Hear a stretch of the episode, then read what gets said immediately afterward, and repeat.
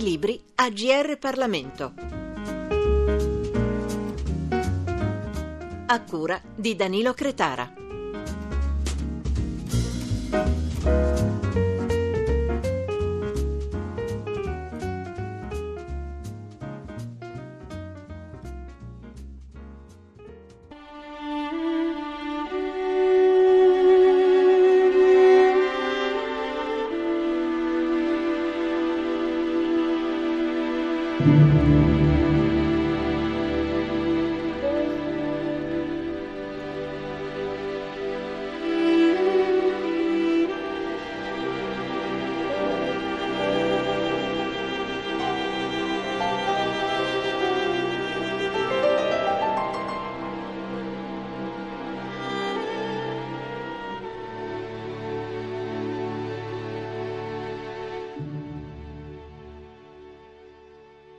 Coraggio e pazzia, etica e ribellione, morale e trasgressione. Sembrano paradossi, eppure è questo che succede fra le unità di elite delle forze armate italiane, in particolare fra gli incursori del nono reggimento d'assalto paracadutisti col Moschin. Un saluto da Daniela Binello a Claudia Svampa, giornalista, autrice del suo primo libro Reportage, dal titolo In ogni parte del mondo mondo. Per i tipi, Storica Edizioni. Bentrovata Claudia Svampa. Un saluto anche a voi e bentrovati, grazie. Aggiungo che il suo libro ha la prefazione del generale Marco Bertolini, già comandante del Comando Operativo Interforze, e alcune riflessioni intercalanti fra un capitolo e l'altro di Fabio Mattiassi, pilota e paracadutista dell'esercito. Così abbiamo descritto un po' le parti che formano il suo libro ma c'è anche un gioiellino inedito dal quale vorrei cominciare. La lettera all'incursore Gino Giovallini di Oriana Fallaci, una missiva di carta, allora usava così, datata 29 giugno 1985. Ci racconti la storia di questo ritrovamento speciale, una lettera nascosta in un cassetto, scritta dalla più famosa inviata di guerra che forse l'Italia abbia mai avuto? Esattamente la genesi del ritrovamento di questa lettera è proprio questa, il, l'ex incursore, ex in quanto è da qualche anno a riposo Gino Giovallini, conservava nella, con le stesse modalità con le quali si conservano eh, lettere di amici cari e di famiglia nel cassetto questo piccolo preziosissimo tesoro inviato su carta da New York a lui dalla, da Oriana Fallaci con la quale aveva condiviso appunto la missione in Libano dalla quale poi eh, nacque il famoso romanzo Inshallah e la teneva, la, la, la, conservava, me ne parlò proprio in relazione al libro che stavo scrivendo io, me la portò, la leggemmo insieme, mi sembrò eh, assolutamente necessario che questa lettera trovasse anche per i contenuti, per quello che diceva, per quello che raccontava, anche perché le tre persone che condividevano questo tipo di esperienza, oltre a Gino Giovallini, per quanto citato all'interno del libro di Oriana Fallaci, ma sicuramente meno noto, accompagnava poi eh, Paolo Nespoli, il nostro famoso astronauta Astro Paolo, conosciuto che poi cambiò, iniziò con la sua carriera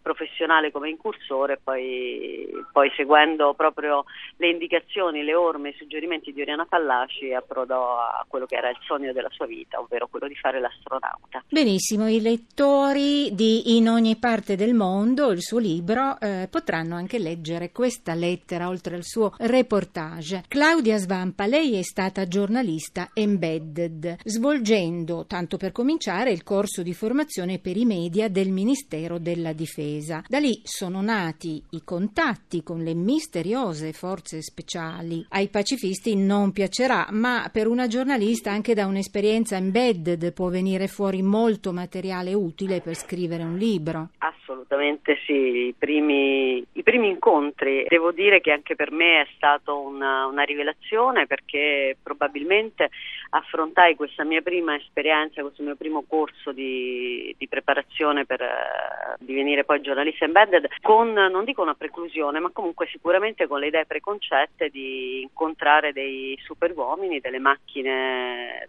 rodate per, uh, per funzionare come Rambo e invece mi trovai davanti a una realtà eh, umana e da, dal punto di vista proprio dei, dei sentimenti completamente diversa, persone certamente eh, al top della preparazione eh, operativa, tecnica e eccellenze elite che sono, ma anche sorprendentemente vicini a valori che molto spesso noi per idee preconcette neghiamo loro di avere. Bisogna dire che qualche volta anche loro hanno delle idee preconcette contro i giornalisti. Assolutamente sì e devo dire che forse chi fa giornalismo embedded deve affrontare questo doppio fronte, cioè da una parte c'è eh, l'idea di, di, infiltrarsi per così dire eh, all'interno di un gruppo, io li, li definisco un branco di lupi solitari in realtà loro sono effettivamente un branco di lupi solitari e come ogni branco è molto molto difficile se non si appartiene alla specie poter entrare all'interno.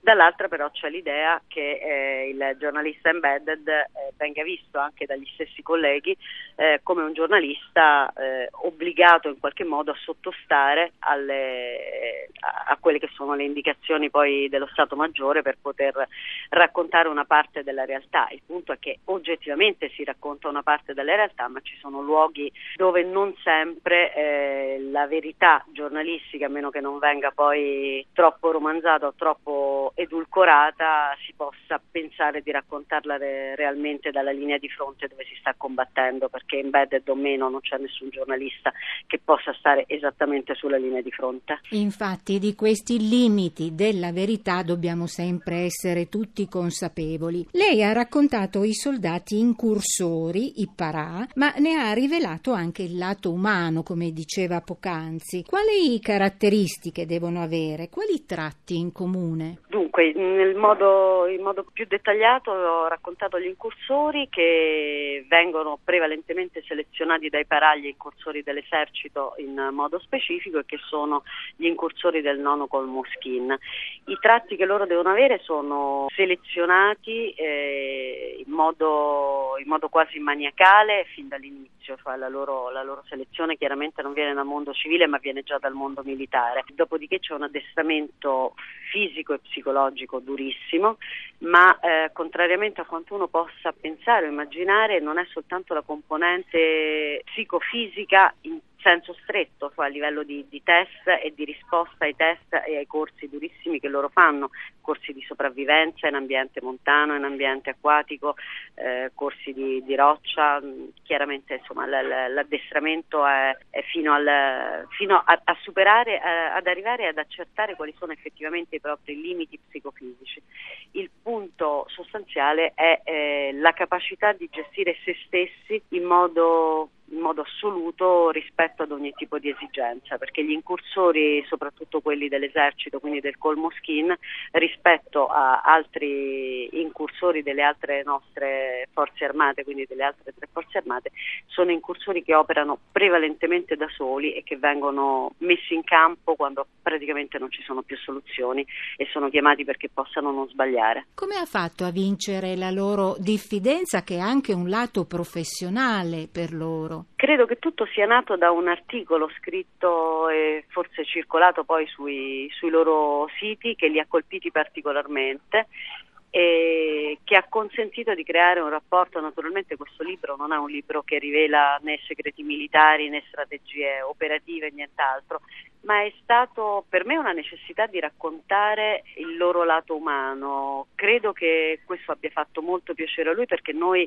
molto spesso non apprezziamo ciò che non conosciamo. Questo ce l'ha dimostrato anche il, il 2 giugno nel, nello scoprire questa eccellenza di un paracadutista che si è lanciato eh, con una precisione millimetrica esattamente atterrando davanti al Presidente della Repubblica che è entusiasmato così come abitualmente ci entusiasmano, ci entusiasma il passaggio delle frecce tricolori. Ecco, conoscere determinate eccellenze senza entrare nel merito poi di una lettura politica, perché chi fa il soldato, chi fa il militare lo fa perché quello è quello che gli viene ordinato di fare, quindi poi la lettura politica ha un'altra, ha un'altra accezione. Conoscere queste persone sul lato umano forse è qualcosa di cui ci siamo privati e che il Paese celebra all'estero eh, attraverso la conoscenza da parte di, di, quelle che sono le forze della coalizione che sempre hanno considerato i nostri militari all'estero incursori, elite o meno comunque delle, delle eccellenze che ben rappresentano l'Italia. Mogadiscio, Kabul, Beirut,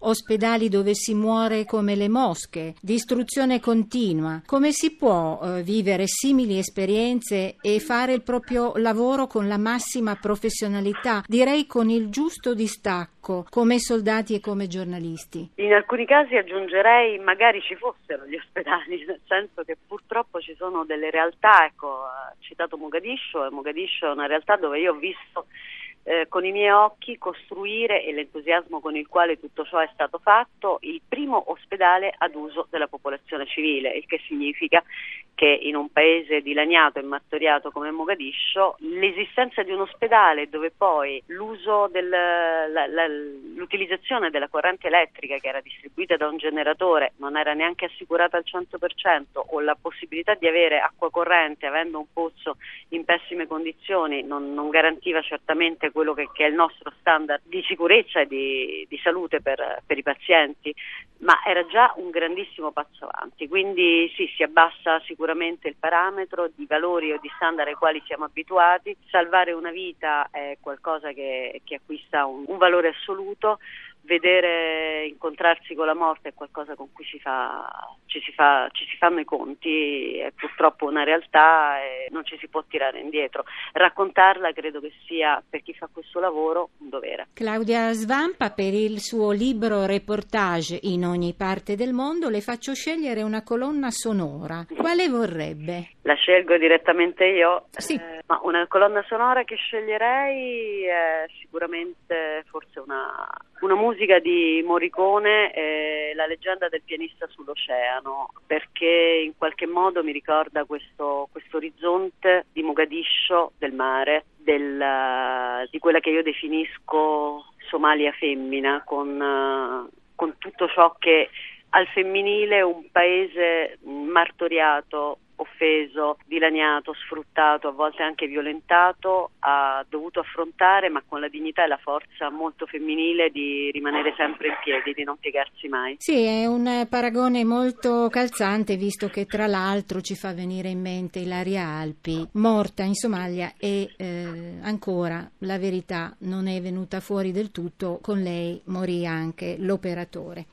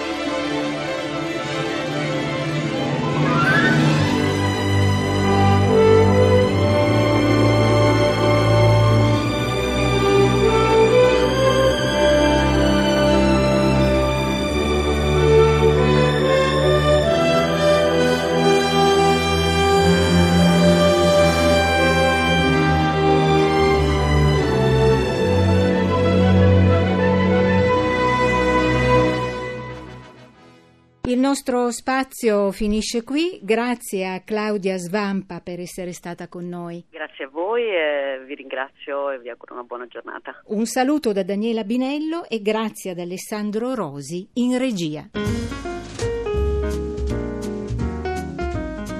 I libri a GR Parlamento. Per segnalare saggi di storia, politica, sociologia e diritto, scrivere a grplibri chiocciolarai.it.